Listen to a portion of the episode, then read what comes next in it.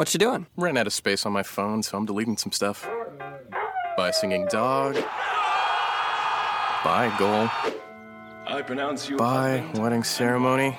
Stop. At Metro PCS, you get two free phones with twice as much memory. Really? Don't say bye to your memories. Switch to Metro PCS and get two free LG K20 Plus phones with 32 gigs when you switch two lines. Metro PCS. Wireless. Figured out. Coverage not available in some areas. Sales tax not included in phone price. Excludes numbers on the T-Mobile network. See store for details and terms and conditions.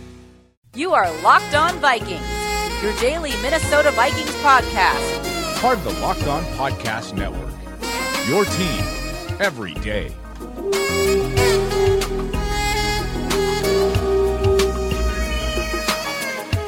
Locked On Vikings on the Locked On Podcast Network. It's a Friday show. The Minnesota State Fair is underway, and the Vikings have preseason game number three coming up on Sunday. It's all happening right now in Minnesota, August 25th. Sage Rosenfels with us to discuss all the festivities going on. Sage, have you ever been to the Minnesota State Fair? I have. I went. Uh, she was it last year or two years ago. I've been there at least once. Uh, I had a few fried things, no fried Snickers or anything like that, but uh, I, I believe I had some good fried cheese curds at the state fair. Delicious. Are you more of like a sights and sounds, just kind of walking around taking it in, or do you like to do the, the rides or the games, or are you a foodie? Like, what is your element in the state I'm fair? probably walking around and people watching, uh, looking at, uh, uh, looking for good, some good food. I'll probably eat, and then as I walk another hundred yards, look for something else to eat, and then walk another few hundred yards, to look for something else to eat. I did find last time I was there, there was an art uh, exhibit way in the back. Uh, there's some sort of hall in the back that has all this uh, artwork from, I, I'm sure, all Minnesota uh, painters and artists and photographers. That was probably the I thought the, my favorite part of the uh, of the uh, state fair last time I was there. Yeah, I'll have to get out there at some point. Probably not today. We got rain in the forecast most of the day, and I think most of the day tomorrow as well. So it might not be ideal for all those people trying to get in on the first weekend. So I've got I've got a talker for you. Before we dive into Niners Vikings and preseason game number three, I need you to settle a discussion I was having with a buddy at the racetrack last night. That's where all great discussions occur. We were talking about which sport does coaching have the greatest impact of the four major sports hockey, basketball, baseball, football. And I kind of came up with a, a ranking in my head, but I want to hear it from you first. Where do you think coaching is most vital? I think it's a no-brainer. I think football is, without a doubt, hands down, the most important. Uh, coaching is the most important in that sport. You know, if if whoever coaches the Cleveland Cavaliers or whoever coaches um, uh, the Golden State Warriors, they're going to be really good. Now, Steve Kerr's a really good coach. Um, I think Tyronn Lue's probably a good coach with Cleveland. But at the end of the day, it's about the talent and and, and those players uh, and, and those athletes. Um, you know, baseball again. I don't know how many decisions uh, a manager makes during the game, but and I think there's there's value there. But oh, at, at the end of the day, it's having really good starting pitching and, and good hitting, uh, which doesn't have a lot to do with coaching. More has to do with scouting and all those types of things. Um, sure, there's some in hockey too, but I, I football is one. It's it's it's a it's a it's a sport of organization um, in the sense of you have there's a lot of people going on. So there's a lot of organizing that has to happen, a lot of structure that has to happen. And then on top of it, uh, schematically, it's a very complex sport from an X's and O's standpoint. And uh, and then the, the individual individual positions are all very unique and different. You know, I played the NFL for a long time. I couldn't tell you uh, all the intricacies of how a DB or a, a D lineman or a linebacker is supposed to, you know, stand and what what what their eyes are exactly looking at and how they fit in the run game and all those fine details. But at the same time, you know, Ray Lewis knows really very little about how to train a quarterback, what a quarterback's supposed to do, and how to throw a football, how to read defenses. Um, it's very unique in that way, where it's a you know a good baseball coach can pretty much coach all the positions. A good basketball coach uh, can very easily coach one through uh, you know one through twelve on the roster. But in football, uh, it's nearly impossible to have a coach that knows a vast amount about all the positions. I think you're 100% right. It's definitely football, especially when you look at the length of the season and how a coach can influence that season. If you have a good coach, they're probably winning an additional two, three, four games for you that year just based on the way they're game planning and out out scheming other teams. And that is so much greater of an impact than you would have in any of the other sports where your seasons are either 82 or 162 games. Now, in terms of in-game decisions, I feel like basketball is up there because there you've got substitutions all the time, you've got rotations, you've got defenses, you've got offensive plays you have to call and and obviously football has that as well. I mean, you've got decision after decision and probably still go football, but I think basketball's number 2 on my list. They're constantly coaching, constantly calling plays. Whereas, you know, baseball and hockey, you're kind of just setting your lineup, you're setting your lines and you're just letting them go out there. And sometimes you make a substitution or a, or a pitching change. But in terms of in-game stuff, it's got to be football and then basketball, wouldn't you say? Yeah, yeah. Football, you're you're making a obviously a call offense or defense in every single play. There's also the complexity of uh, you know the sh- of you know the shot clock in basketball, uh, but in football, it uh, you know it, it starts over at, at 40 seconds and those types of things. So you know timeouts uh, mean a lot. We saw that with the Vikings last year, calling a timeout at, at 23 seconds rather than you know five or six seconds, and at the end of the game, and they end up costing them a win last year. So uh, the very very fine details of when to call timeout and how to uh, uh, manage situations at the end of football games, at the end of halves. Uh, those can be difference makers. Those three points can make a huge difference, and, and a lot of teams, a lot of coaches screw those up. Yeah, Mike Zimmer still, you know, trying to work on that situational football, trying to become a better coach. He's really put a big emphasis on that in this preseason. And I think the most important preseason game happens on Sunday, Vikings and Niners. I bet we see the starters for at least a half, uh, maybe into the third quarter, depending on how successful they are in that first half. They haven't really shown yet that they can drive the length of the field and finish it off with a touchdown. And now, maybe with a home crowd at their back, they can accomplish that on Sunday. They're playing the San Francisco 49ers, and we've talked a, decent amount about them just based on their new coach, a guy that you've, I think, chatted with in the past, a new GM, really a whole new regime in San Francisco, completely turned over from that uh, Harbaugh NFC championship winning team. What do you expect to see from San Francisco on Sunday? Well, yeah, San Francisco is in a very unique situation. It wasn't long ago when Harbaugh was there. You know, they were one of the best teams in the NFL. I mean, th- those games that they had with Seattle uh, were just some beat 'em up football games, and and two, you know, very good football teams, really good defenses, uh, and really overnight you saw that San Francisco defense, you know, get old and retire. Uh, and you know, Justin Smith was a great D lineman they had, Patrick Willis. Uh, they had a whole bunch of players retire uh, go to other teams, and that team just got uh, you know completely decimated. This is the reason that you know one of the reasons that they were so bad last year. Uh, but this is also a reason why uh, the ownership gave Kyle Shanahan and John Lynch six-year contracts. Um, they knew this was not going to be a, an easy turnaround, and they wanted to assure everybody that you know these two guys are going to be there for a while, and they're going to work through their um, work through their their you say inexperience. You know, Lynch being a first time GM and, and Kyle being a first time head coach, they may might make some mistakes over the course of the first couple years, but you know down the line, years four, five, and six, they expect to have a much improved football team. So this is definitely a work in progress. Uh, a, a, team with the 49ers. Uh, Kyle uh, Shanahan definitely has types of players he really likes uh, on offense and on defense uh, in particular at the wide receiver and quarterback position. He's you know very detailed of, of he wants a really fast guy. He likes possession guys. He likes guys that are uh, more blockers, more pass receivers at the tight end position, um, and that's not going to happen overnight. So. Uh, it, it's going to take a second for, for San Francisco to get their, their players right. So, but what, what I what I'm interested in watching this football game, and we talk about it all the time on this podcast is especially when you know when Adrian Peterson was the running back for the Vikings, we used to talk about man, we need to do we need to do more play action, more bootleg, uh, those types of things. So you've got this great running game. Well, let's you know fake it to the running game, and then uh, and then and then take a shot down the field. Well, they do that a lot in San Francisco. It's almost all zone running.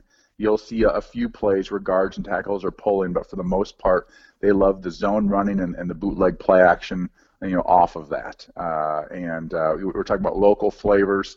Uh, you know, they drafted C.J. Beathard, who's an Iowa, who was an Iowa Hawkeye. uh, you know, very very loved quarterback down there in Iowa City, Midwestern kid, and uh, and he really fits this system well. You know, Iowa was one of those few teams, as those uh, those who listen, you know, follow the Gophers and stuff, where you know they they're an under center traditional, I mean, really traditional, old school uh, under center, uh, you know, zone running scheme really you know, pro style offense at, at the college level. So I, I sort of knew he would fit in right away into this offense.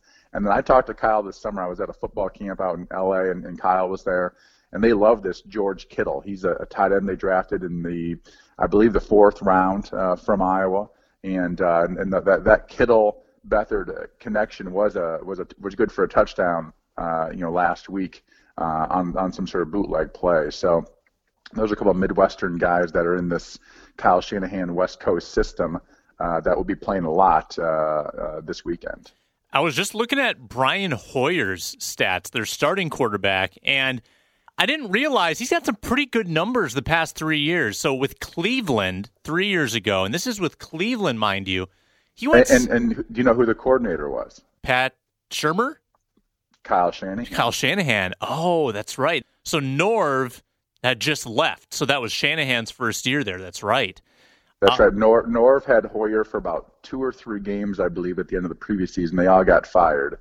And then Kyle had a, a, a and this is, again, the Hoyer was not that experienced at that time. Now he's a much more experienced quarterback. And, and he had, he put up some really good numbers in Kyle's offense in Cleveland of all places. Yeah. So and actually, if you go back one previous year to 13 when he was with Norv, he went three and zero oh in three starts. Not too bad. Then the next year, seven and six, and it's hard to believe that Cleveland was actually semi-competitive back just a few years ago. Seven and six, and then the year after that, he was with Houston. 19 touchdowns against seven interceptions. That's a pretty good, pretty good ratio. And then last year with the Bears, another bad team, six touchdowns, no interceptions. So he makes good decisions with the football. 2014, he had four game winning drives. So he's got sort of that uh, killer instinct at the end. I was not aware that uh, the numbers played out so favorably for Brian Hoyer. So you think you think this is a guy that you could see San Francisco rolling with for a couple of years, or do you feel like they're still going to go after a franchise quarterback at some point? Well, I I think that they're at some point, and we'll see how this year goes for Hoyer. But at some point, I think they're going to try to get Kirk Cousins. I, I mean, Kirk Cousins is uh, they they absolutely love him, you know, as a quarterback. Another thing that's amazing about the Brian Hoyer situation is how cheap they have him. I, I believe he's only making about three million dollars this year. Uh, I've always thought he's an underrated quarterback in the NFL. I mean, you look at those numbers that you just talked about. Uh, pretty good numbers on teams that weren't necessarily very good. Um, you know, he backed up, backed up uh, uh, Tom Brady for a number of years uh, in New England. He knows how to win football games. He knows what winning football is all about, and uh, he's always put up pretty good numbers. And yet, you know, he's making three million dollars a year, and you got guys, uh, guys like Brock Osweiler making 18, and now Mike Glennon making 15, and and and a lot of other players making a lot more who are who are not the type of player that Brian Hoyer is. So, uh, you know, he's not an elite quarterback by any means, but I think he's a pretty dang good quarterback, and he's going to be the starting quarterback uh, for this 49ers team this year. So, what about the Minnesota Vikings, the the local squad? They're going into this game one and one in the preseason. I think they've got a lot to prove, really, on both sides of the ball. They've they've shown a little bit of susceptibility defensively and offensively. They haven't done much, as I mentioned. So, what do you looking to see. Uh, is there one specific player that you'd like to see kind of break out on Sunday? I want to see some touchdowns. I want to see this team uh, you know, put up some touchdowns. I've watched a, a, couple games. I was watching the game last night, and I, I think the score is like 38 to 31. I, I, I want the. I don't really care about what the Vikings defense is going to do. We sort of know what they're probably going to be this year. We couldn't imagine the uh, you know, that the the bottom dropping out of the defense. They're they're fairly consistent. I want to see this offense start doing some things, start moving the football, start scoring touchdowns, start making plays down the field. Uh, I want to see them protecting the quarterback, and I I want to see people run. I want to see holes open up uh, in the running game, uh, and that that's what I want to see. I, I'm sort of tired of field goals, tired of three possessions and they got a field goal, and or two possessions and they got one first down. I, I'd like to see this offense put up some some you know be, be a legitimate threat that teams go, man, that Vikings offense is hard to defend. They've got a lot of good players on it, and they can run the ball, they can throw the ball. That's what I'd like to see. Yeah, I think chiefly I'd like to see just balance. I, would like to see a team that shows the ability to establish the run with Dalvin Cook. And then I want him to start Laquan Treadwell and hopefully get him involved. He's going to make his first preseason appearance of the year. I want to see Laquan Treadwell play with the ones, not the twos. I want to see him with the ones and show the ability to create separation because that was consistently his problem last year. He never really got many chances to play last year, let's be honest. And, and in the preseason last year, he was often with the twos. Let's put him in the starting lineup and let's see what Laquan Treadwell can do for three quarters against pretty good caliber defensive backs and just see if he can get loose in the middle of the field because he has so much to prove and he was so disappointing last year. This is a big moment for him, honestly. If he wants to be an impact player this season, he's got to take advantage of this opportunity.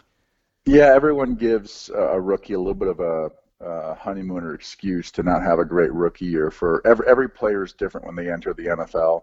Some uh, handle it really well, and sometimes uh, some players struggle with it. And uh, obviously, he struggled his rookie year, but you know, by year two, if you're a first round draft pick, second round draft pick, uh, you better start making an impact uh, because once you start getting halfway through year two and you haven't really done much at that point, uh, the, the, the word bust starts coming to a lot of people's minds. So he needs to start making an impact on this football team. He needs to start helping this football team uh, because he's a first round draft pick. He, he's making a lot of money uh, for, for an unproven player. He needs to go out there and prove something.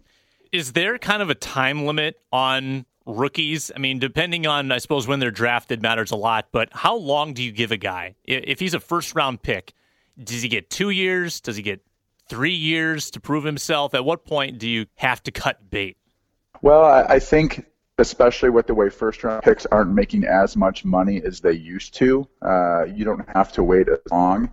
Um, I, I, think, but also in that, in that same instance, you're, you know, you, if, if a kid is the, the fourth receiver the fifth receiver, um, there, there's no harm uh, in having him on the football team, even though he might be a, a three million dollar fourth receiver. He might be a little bit overpaid, but uh, it's nice to keep guys, you know, that, that, that know the system, have been there for a couple years in the program. But uh, you know, he needs to he needs to start making things happen now, or else yeah, I can be Rick Spielman or uh, whoever the other decision makers are, you know, quickly moving on. I, I think it's much easier to move on from a first round draft pick early now uh, than than how it was, you know, five, six, seven years ago.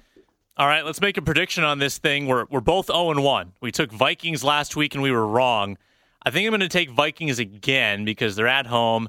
I think they're better than San Francisco, and uh, I think they win this game 24 to 19.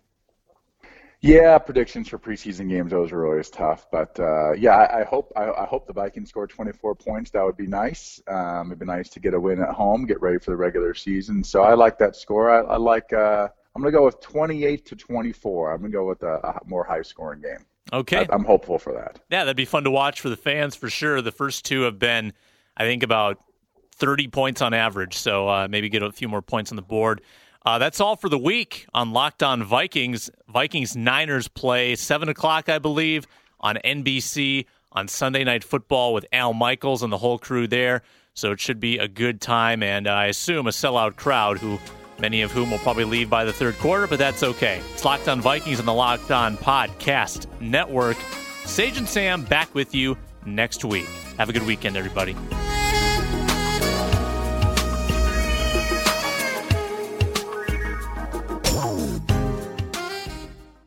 Is democracy in danger or decline? Condoleezza Rice, William Galston, and Carlos Gutierrez and others take on this question in the fall edition of The Catalyst, a journal of ideas from the Bush Institute. Surveys show Americans place less trust in institutions like the media and business. Others contend America has faced far more challenging periods and emerged strong. Leading policymakers, Bush Institute experts, and respected journalists take on this debate. Read about it at bushcenter.org/catalyst. Catalyst.